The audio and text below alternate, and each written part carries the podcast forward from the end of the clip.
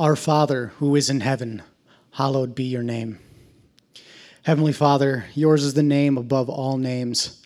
Limited as we are in our capacity to comprehend your complete greatness, we fall down on our knees in awe and wonder. We praise you as the Creator, the Savior, and the Judge of all creation, both born and unborn. From you, all that is good, all that is holy, and all that is just flows. Your kingdom come, your will be done, on earth as it is in heaven. Lord, you are the King of kings and the Lord of lords. We take solace in knowing that both the believer and unbeliever are under your dominion, and we pray for your kingdom presence and power among us. We pray that our actions and those of our rulers and authorities would be guided by you to bring us closer to your design. We pray that victims would experience your comfort and healing and pray for justice on those who inflict injustice. We pray for unity in an ever divided culture and world. Give us this day our daily bread. To the maker of the heavens and earth, the provider of everything, help us to understand that today is all we have and all we need and all we can handle. Help us to sit in your peace and to trust in you. Provide for us in your need and meet us in our despair. Remind us to praise you in our provisions and celebrate you in our breath and with every beat of our hearts, from this one to the last. Grant us the ability to comfort and care for those around us that rely on us to be your hands and feet. And forgive us our trespasses as we forgive those who trespass against us. You are the judge seated on high, the only one worthy to open the scroll. Help us in our sinful desires and in our unbelief. Even our best intentions are marred with imperfection and fall short of the mark that you have called us to. We acknowledge our brokenness and our immeasurable need for forgiveness. We fail to fully understand the weight that Jesus carried on the cross, but vocalize our gratitude to the best of our ability. And lead us not into temptation, but deliver us from evil. You are the rescuer, redeemer, and overcomer of trials and temptations, so we turn our face to you. We come before you seeking perseverance and protection from the ways of the devil and our own sinful desires. Protect us from those that would wish us harm. Deliver our church, our families, our children, and our unborn from those who would seek to destroy us. Help us not to stumble, lest we join those that have already turned their face from you.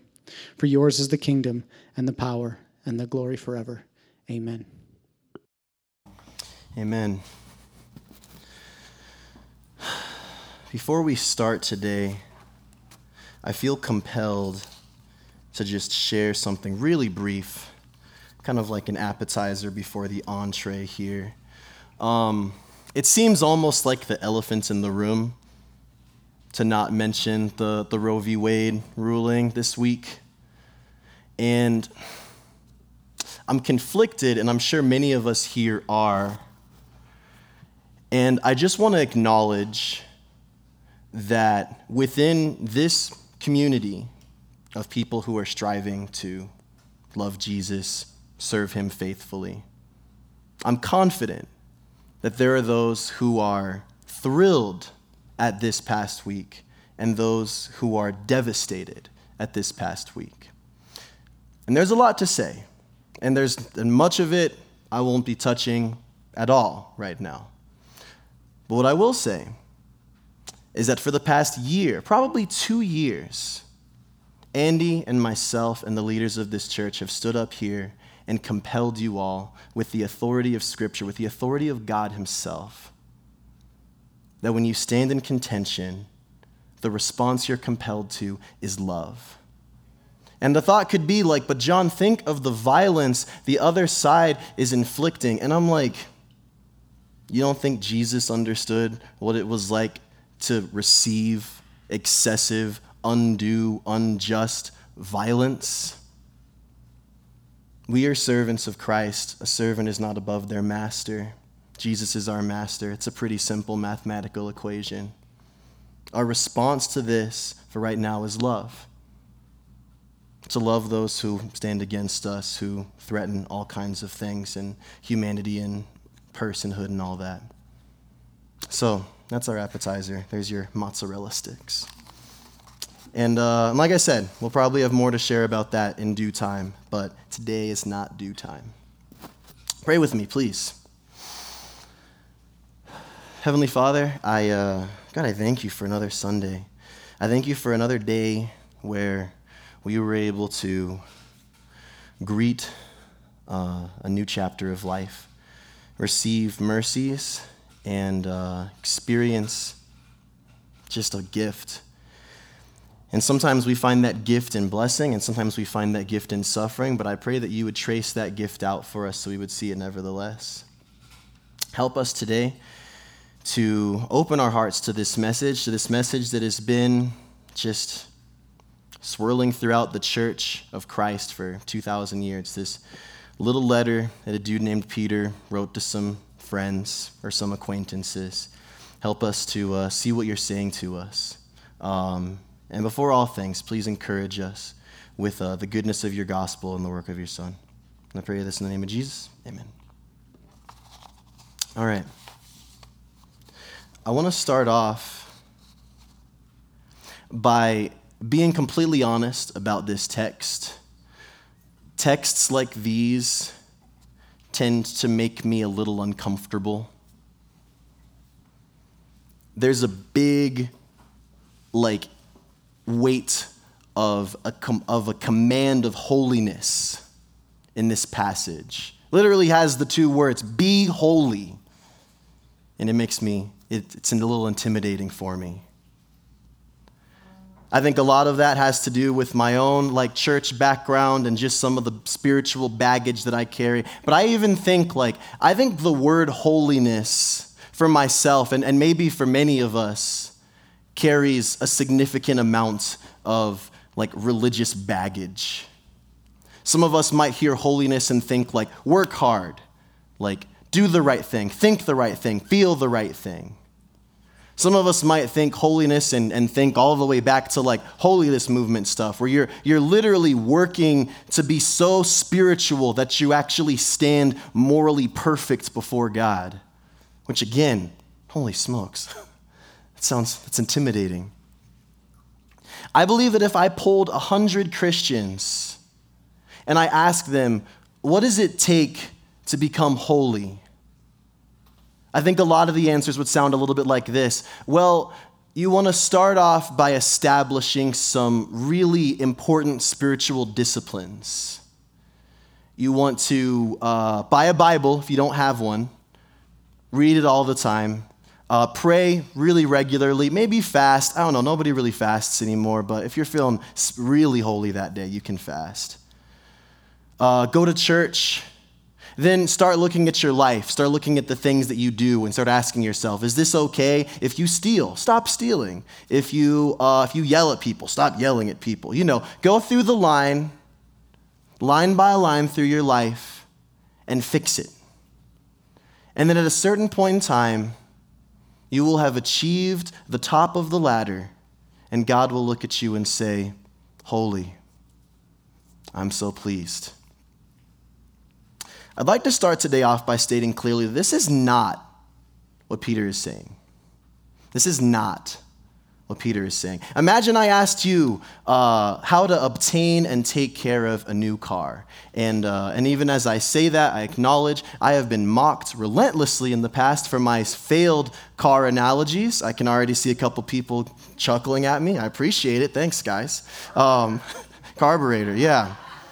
Not getting into that.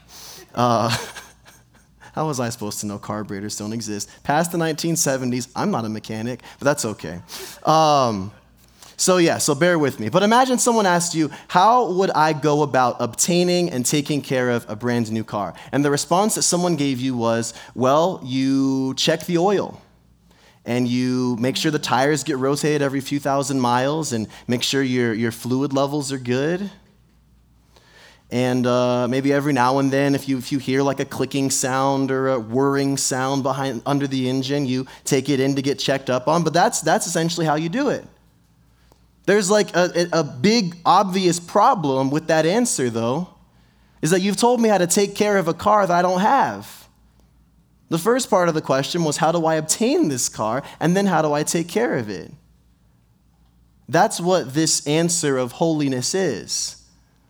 We act, when, when, when we respond to the question of how to obtain holiness with action, with ability, it assumes that holiness is something that we build like a stack of Legos.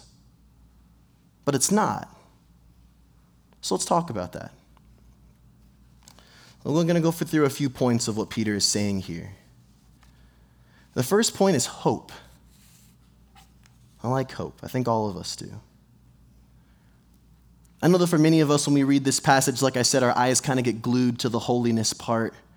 It sounds really commandy, it's a little intimidating.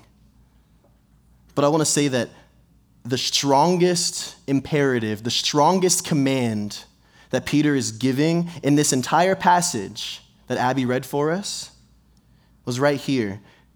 Fix your hope completely on the grace that is being revealed to you. Because before you obtain holiness, it's not effort, it's not work or purity or righteousness or cool points or good deeds. It's grace, it's a gift. That's the first thing we have to understand about holiness. It's that it's not that you can't, it's not that, it's not that we often don't manufacture it, it's that we can't. So rather than putting, our, putting all of our emphasis on our own abilities, on what our own hands can do, on what our minds are capable of, we're actually forced to lean on the good, good giving of God who gives us holiness freely through our trust in Him. I remember when I, I lived in Israel for uh, about half a year and I would lead Bible studies for people who didn't have like the strongest grasp on English. And so I tried to use these analogies that uh, were like fairly simple but could try to communicate bigger ideas. And so I came up with one that's always stuck around the back of my head. It's really silly. But it's essentially like imagine there's a party and only tigers get to go to this party. Tigers only. Says so right outside the door and there's big tiger bouncers standing out there. And you are an orange cat, close, but no cigar. And so I asked, how does an orange cat get into a party that only tigers can go? And you think, well, uh, maybe he could get a big uh, tiger costume and like try to fill it out as best as he can. Or maybe he can take black paint and stripe and, uh, and paint stripes down his coat. Or maybe he can uh, work on his tiger impersonation and hope that the bouncers are blind and so they hear a tiger even though they don't see one. But the answer to the question is really simple he can't. Why? Because it's for tigers. Orange cats don't get to go to a tiger party. It's a very silly analogy, but it, it represents where we stand in terms of holiness. How does a human become holy? He doesn't. Do you know what holiness is? It's not man made. Holiness is one of the closest, most intrinsic things to God's own nature. Holiness belongs to God. We don't get to take something from Him, we don't get to make it by ourselves. The answer to the question is it's not possible. And that reminds me of Jesus when he was talking to this dude, Nicodemus. Some of us know this story. I'm going to fill it in for those who don't. Nicodemus was this uh, religious teacher, probably older, very well studied, really knew his stuff. Says he meets with Jesus probably in the dark of night because he's maybe a little paranoid. He may not want his friends to know he's talking to Jesus. And I kind of imagine this is not this is not fully scripture. This is like a creative liberty, but I kind of imagine the conversation goes something like this. Nicodemus appears to Jesus and he says, "Jesus, I've been studying these texts since before you were born. I've talked to scholars of this stuff that you couldn't even imagine. But the type of stuff that you're doing, the type of miracles that you're performing, I don't understand that." And Jesus' response is the only way that you could understand what I'm doing is if you were born again.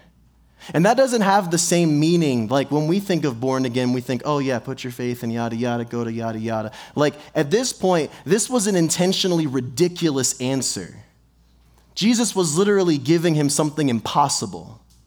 What Nicodemus heard was, I have to remove myself from existence and then reappear as a new-born creature. It's impossible. And that's the point of what Jesus was saying. Which brings us back to this line that Peter has where he says that we must set our hope completely on the grace that will be revealed to you. The way that we become holy, the way that we become children of God, the way that we are able to change is, is, not, is not manufactured, it's, it's God's. It's a gift from Him. It's why uh, Peter later on goes to say, To those of you who call God Father, Peter's not looking for a bunch of people who are going to try their darndest to make sure everything in their lives are good so that they can earn the pleasure and earn the love of God. What he wants are children to look to their father and trust him. Because if you're a child and you trust a God, or I'm sorry, a father, a parent who loves you, there's hope there, there's trust there. And it takes a lot of the stress out of our own abilities and inabilities. He's building a foundation on hope. And as we live every day, we have to not lose sight of that. This isn't just the hope that gets us through the door. This is the hope that maintains us every day. This is the hope that we remember when we take the Lord's Supper every Sunday. This is, this is water for us to drink. It also makes it ironic to believe that you can be holier than anybody else. This is the type of hope that kind of forces you to be humble. This whole phrase, holier than thou, it's ridiculous. Not in that it doesn't happen, but that it shouldn't. It's like laughing at somebody. I'm going to go back to cars because I feel like the first one went okay.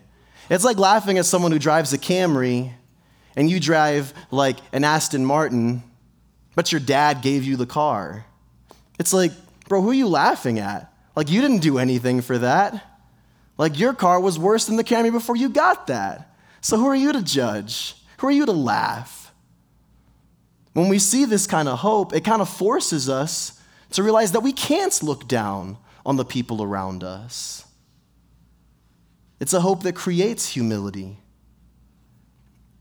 As I, you know, I, I had this just reflection as I was thinking through this stuff. Um, and I'll, I'll just share it super briefly. This, this idea of really resonating with God when we are weak.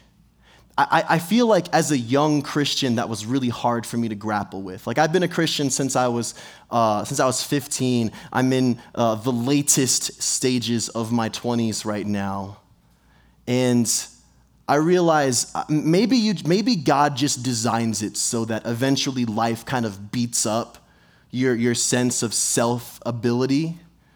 But it, it just seems like, like when I was young, it seemed so hard to really believe that weakness was a beautiful thing to receive or that acknowledging our weakness was a valuable place. I remember a conversation I had with Andy a couple of years ago. I was just uh, telling him all the struggles and heartaches and just how upset I was about my, my sin and my struggles and my bad habits and all this stuff. And I remember saying something like, dude, I just, I feel like I just, I can't do anything. Like, I feel like I'm completely reliant on God to just swoop in. Like, I feel like I can't do anything by myself. I remember Andy said, that sounds like a really good place to be. And that's all he said. and kudos. Thanks, man. All right, move on to our next point. This one's fear. Fear. First point was hope. This one's the less fun one. But not really. Hopefully not. Fear is an intimidating word. It comes across uh, like, like it can disconnect us from the idea of a God who truly loves and, and takes delight in his children, which we know is true. So then we know that if, if we're believing in a fear that creates God into like a monster dictator who's just ready to like take people who he doesn't like and just hurl them against the wall, then we, we know that's not the type of fear that Peter's talking about. But Peter says in this passage, conduct yourselves with fear. So even as we try to kind of chew through that and see what that means, it shouldn't overrule our understanding of God and his true character. I read a quote this week that said, There is a kind of fear that does not contradict confidence. There's a type of fear that does not contradict confidence. Now, I imagine most of us who, who got here today probably drove in a car or a truck or probably, probably drove here. I imagine that if I gave my keys to Zach right here and I said, hey, dude, could you go to Safeway, grab me a case of water, bring it right back? Zach's not thinking, oh man, I gotta drive. Like, I, you know, I, I don't think, unless Zach had maybe had some like really, really traumatizing experience in a vehicle, that Zach's gonna be hyperventilating too much about driving somewhere and coming right back. Why is that? Because it's driving. We're pretty comfortable with driving, we're pretty confident with driving. And yet, I would imagine that on the way here, I don't think many of us we're driving on, here, on our way to church and thought, you know, I'm a little tired. I'm actually going to catch a couple Z's while I'm uh, behind the wheel just so I'm nice and rested for the sermon. Like, I don't think anyone did that. I don't think anyone was watching a TV show on their telephone exactly like this while they were driving. Hopefully not. Why is that?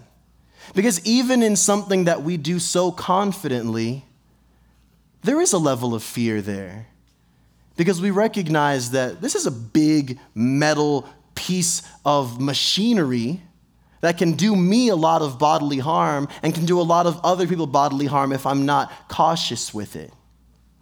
It's like that feeling you get when you're on the highway. I had this coming back from Phoenix today.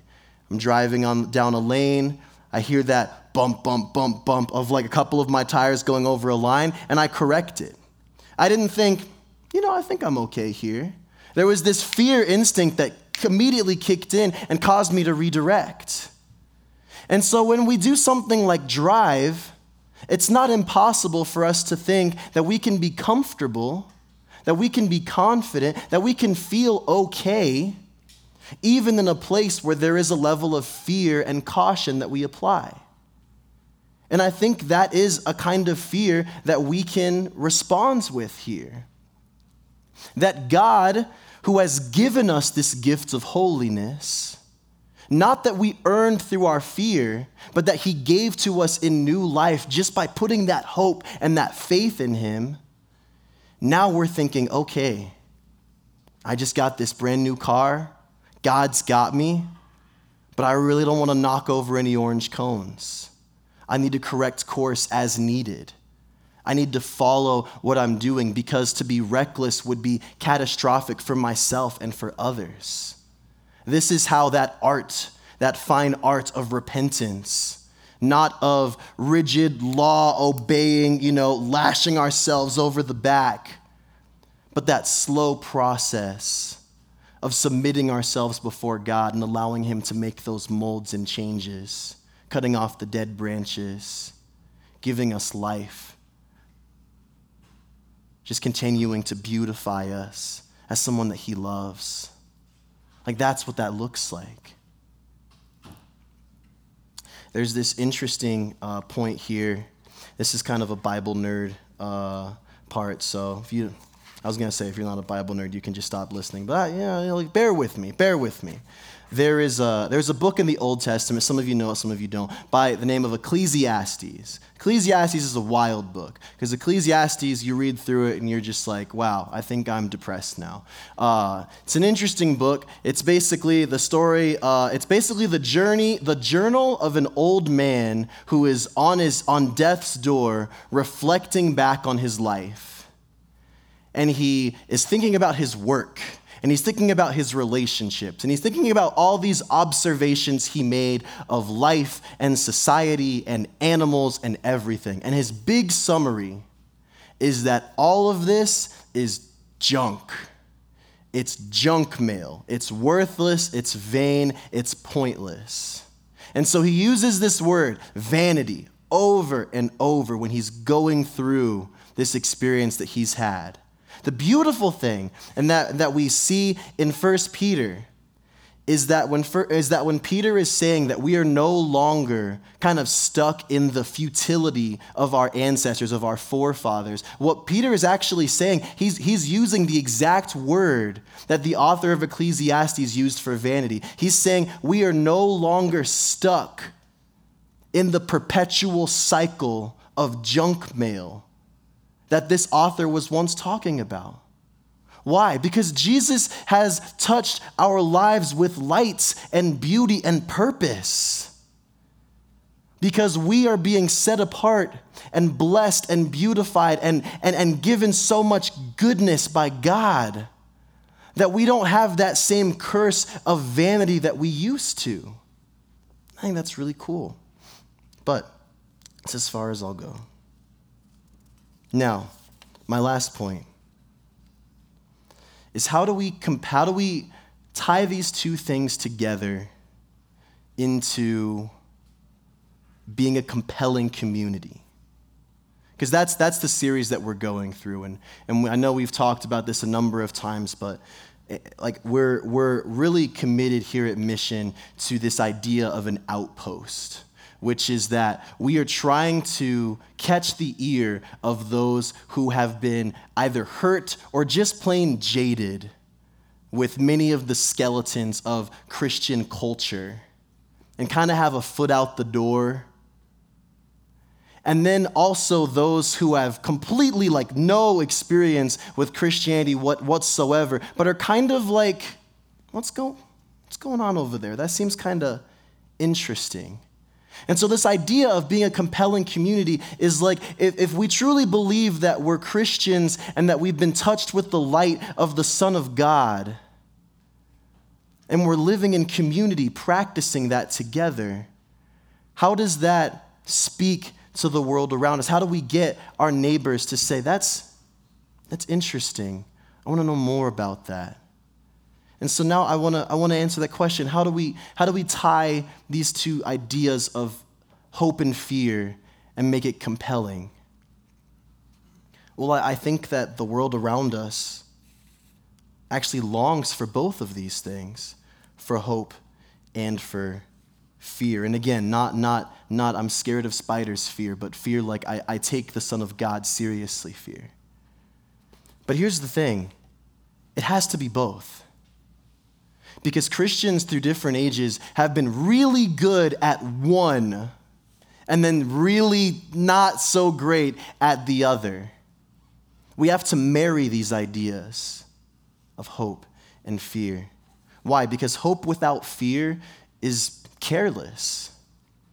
Hope without fear kind of creates Christians who are a little passive about living as counterculturally as Jesus is calling us to.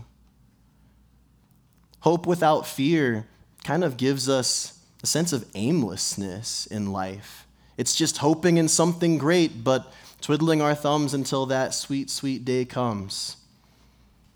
I think hope without fear is like the millions of Christians in our own country who were able to go to church every Sunday, take the Lord's Supper, while these egregious evils against like slaves and minorities and marginalized groups, how that, that happened.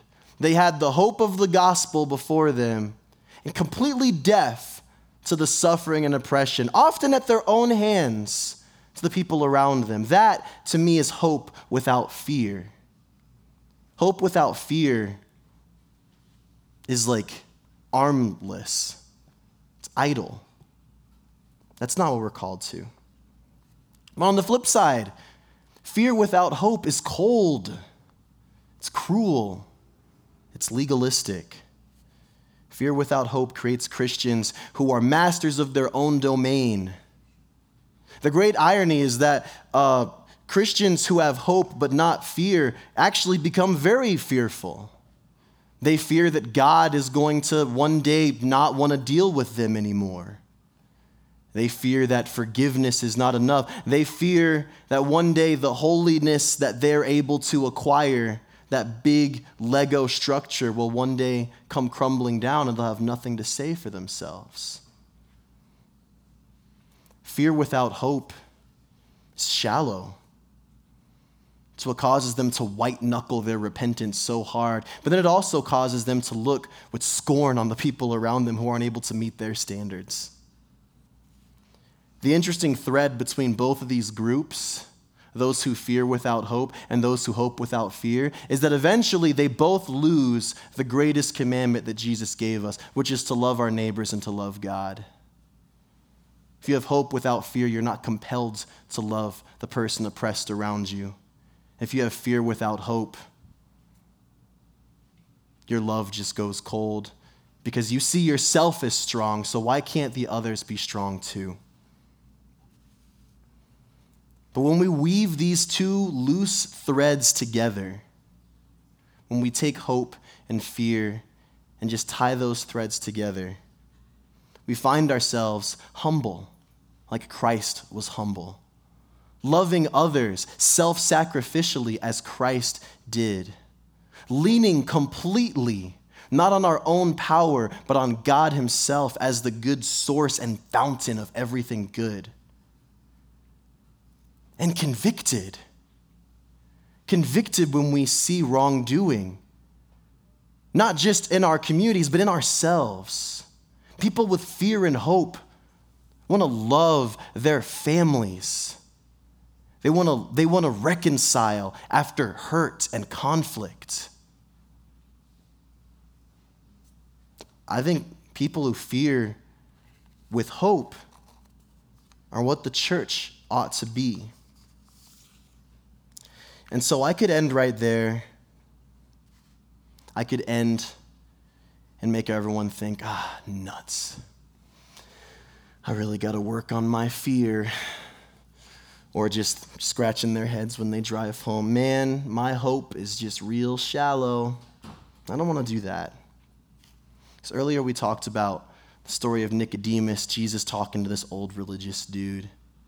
And Jesus says this He says, As Moses lifted up the serpent in the wilderness, so must the Son of Man be lifted up, that whoever believes in him may have eternal life. That, that's what I want to point us to. That, that's, the, that's the little strip of land that I want to land this plane on. That we could conclude on this, on, on, the, on the commands of Peter of, of be holy, fear more, hope better. But I think instead, I, I want to keep these words close to our hearts as we remember the words of Jesus who said, Let the Son of Man be lifted up high. Let our eyes gaze the Son of God who suffered on our behalf to give us a life that we are just now starting to live for the first time. If you're curious what, what I meant that first half, uh, as Moses lifted up the serpent in the wilderness, I'll, I'll explain that story real quick. Uh, there's a story in the Old Testament where uh, God's people were, you know, just kind of doing what they always did, kind of being the worst. And so God uh, is angry at them. And so he sends these like vipers down. And these vipers are like biting people. Like it's really scary. I imagine they were probably doing some pretty rough stuff to trigger this. And they cry out to God and they say, God, help us. Like these serpents are, are biting us. And so God says to the leaders, Make a bronze serpent, like mold it together. And when you have it, hold it up high in the air. And anyone who looks on it, anyone who looks at that serpent, even if a snake bites them, they won't die. They won't be poisoned. And so when I think of this, when I think of this idea that the Son of Man must be lifted up, I think like this is what we're called to that same idea of submitting ourselves to a good father as children, trusting in God, hoping in Him. And as that happens, the snakes might bite us, We might experience pain and suffering, but we won't die. And one day our life will be full and overflow. So, as we uh, close, will point us towards the Lord's Supper, which we invite everyone to, uh, to experience with us. If you, if you feel like you have even that mustard seed of faith, even that like tiny little speck of sand to put in Jesus today, to just say, I, I think I'm ready to trust you as, my, as, as, a, as a child would trust a father.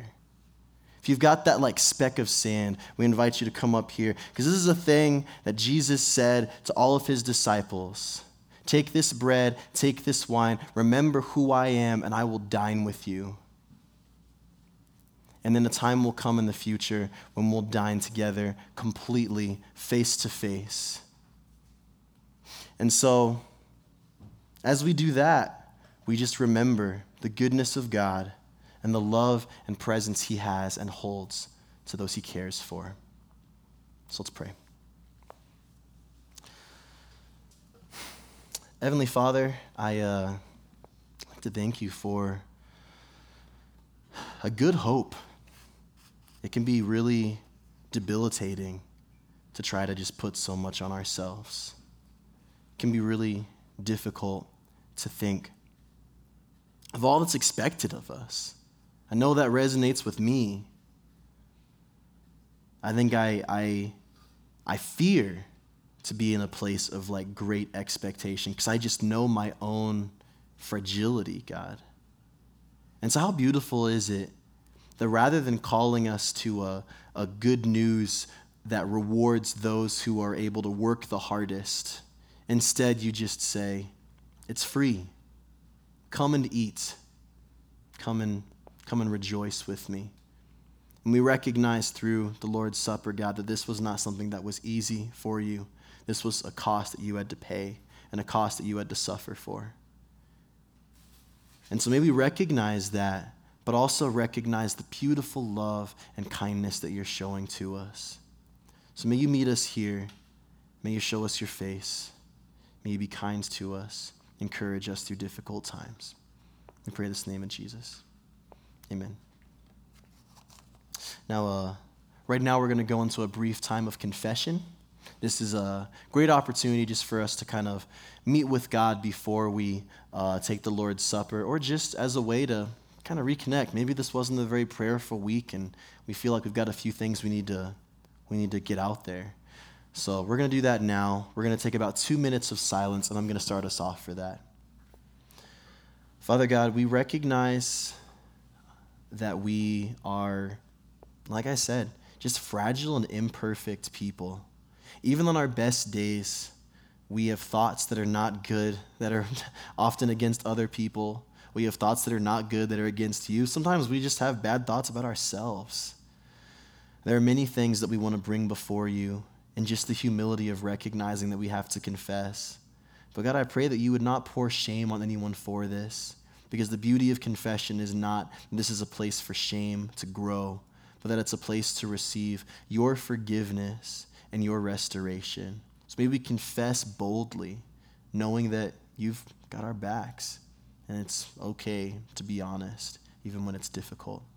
So please help us with this, Lord.